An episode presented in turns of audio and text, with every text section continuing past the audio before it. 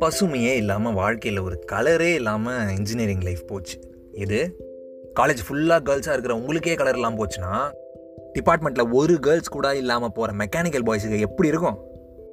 ஓ sorry நீங்கள் கேர்ளில் எப்படி பார்த்தாலும் ரெண்டு பேருக்கும் ஒன்று தானோ it's okay this is the unspoken and cutter பிக்சர்ஸ்லேருந்து நான் உங்கள் நண்பனுக்கு நண்பன் வைத்தி. கொஞ்ச நாள் கழித்து எங்கள் காலேஜ் ஒரு அனௌன்ஸ்மெண்ட் போடுறாங்க. நாங்கள் இந்த மாதிரி புது டிபார்ட்மெண்ட் ஒன்று ஸ்டார்ட் பண்ண போகிறோம் ஆர்கிடெக்சர் டிபார்ட்மெண்ட் அப்படின்னு சொல்லிட்டு அனௌன்ஸ்மெண்ட் எல்லா கிளாஸ்க்கும் வருது. நாங்கள் யோசித்தோம் இது எதுக்கு நமக்குலாம் அனௌன்ஸ் பண்ணுறாங்க ஒருவேளை டொனேஷன் கேட்பாங்களோ?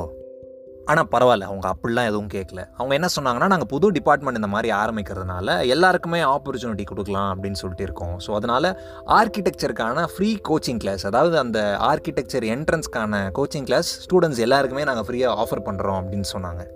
எனக்கு உடனே தோணுச்சு சரி நம்ம முயற்சி தான் பண்ணுவோமே. நமக்கு தான் ஆல்ரெடி இன்ஜினியரிங் பிடிக்கல. அது மட்டும் இல்லாமல் ஃப்ரீ கோச்சிங் கிளாஸ் ஏன் விடணும்? அதனால ஆர்கிடெக்சர் கோச்சிங் கிளாஸ் போய் சேர்ந்துட்டேன். நல்லா இருந்துச்சு ஒரு மாதிரி. இன்ஜினியரிங்கை விட பெட்டராக இருந்துச்சு எனக்கு என்னை பொறுத்த வரைக்கும். ஏன்னா சில விஷயங்கள்லாம் எனக்கு இன்ட்ரெஸ்டிங்காக தோணுச்சு. கோச்சிங் கிளாஸ் அப்படியே போச்சு. அப்புறம் என்ட்ரன்ஸ் எக்ஸாம் வச்சாங்க. அந்த எக்ஸாமில் மொத்தமாக இருபது பேர் தான் கிளியர் பண்ணாங்க. அந்த இருபது பேரில் நானும் ஒருத்தி. எனக்கு ஒரே ஹாப்பி ஆயிடுச்சு. என்னடா நீட் எக்ஸாம் படிக்காமல் எழுதுனா கிளியர் பண்ணுறோம் நமக்கும் ஆர்கிடெக்சருக்கும் சம்மந்தமே இல்லை. அது எழுதுறோம் கிளியர் பண்ணுறோம் பரவாயில்லையே அப்படின்னு சொல்லிட்டு நல்ல ஒரு செல்ஃப் கான்ஃபிடன்ஸ் பூஸ்ட் ஆயிடுச்சு. வீட்டில் போய் சொன்னேன் அம்மா அப்பா இந்த மாதிரி நான் ஆர்கிடெக்சர் என்ட்ரன்ஸ் பாஸ் ஆகிட்டேன் அப்படின்னு சொன்னால் ஒரு மாதிரி பார்த்தாங்க. என்ன இவன் எல்லாத்தையும் பாஸ் பண்ணுறா சரி டிபார்ட்மெண்ட் ஷிஃப்ட் ஆயிடலாம் அப்படின்னு சொல்லிட்டு ஹாப்பியாக காலேஜுக்கு போனேன்.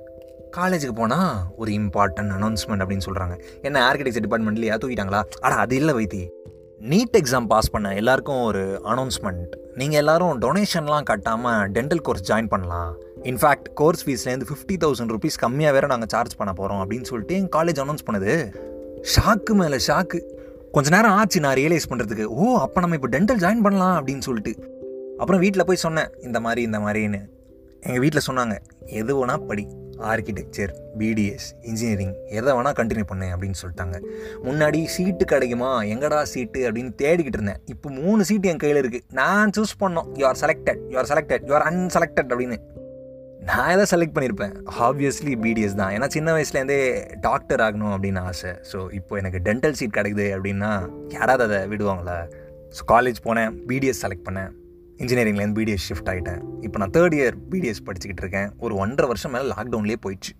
ஆனால் அந்த சின்ன வயசு ட்ரீம் அதெல்லாம் திருப்பி யோசிச்சு பார்த்து இப்போ நான் ஒரு பட்டிங் டென்டிஸ்ட் அப்படின்னு நினைக்கிறப்போ நல்லா இருக்குது ஹாப்பியாக இருக்குது this is the unspoken and cut out பிக்சர்ஸ்லேருந்து நான் உங்கள் நண்பனுக்கு நண்பன் வைத்தி. அருண் ஸ்னேஹா கதையில நம்ம பார்த்தோன்னா எவ்வளோ சேஞ்சஸில் கொஞ்சம் ஒரு ஷார்ட் டைம் பீரியட்லேயே சில டைமில் நமக்கு வாய்ப்புகள் எங்கேருந்து கிடைக்குதுன்னு நமக்கு தெரியாது.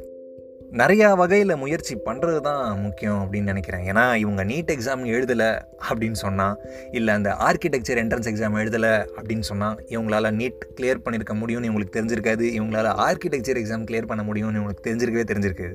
ஸோ தோக்கிறது ஜெயிக்கிறது அதெல்லாம் தாண்டி சான்ஸ் எடுக்கிறது தான் முக்கியம் அப்படின்னு இவங்க கதையிலேருந்து நமக்கு ஆப்வியஸாக புரியுது. So thank you so much season twenty four முடிஞ்சு போச்சு. சீசன் டுவெண்ட்டி ஃபைவ்ல திருப்பி நான் வந்து நல்ல ஒரு ஃபேண்டாஸ்டிக்கான கதையோட வந்து உங்ககிட்ட நான் பேசுகிறேன் அது வரைக்கும் ஸ்டே சேஃப் ஸ்டே பீஸ்ஃபுல் எல்லோரும் வீட்டில் இருக்கோம். முக்கியமாக வீட்டில் ஹெல்ப் பண்ணலன்னா கூட பரவாயில்ல. வீட்டில் தொல்லை கொடுக்காம இருங்க. Okay bye bye take care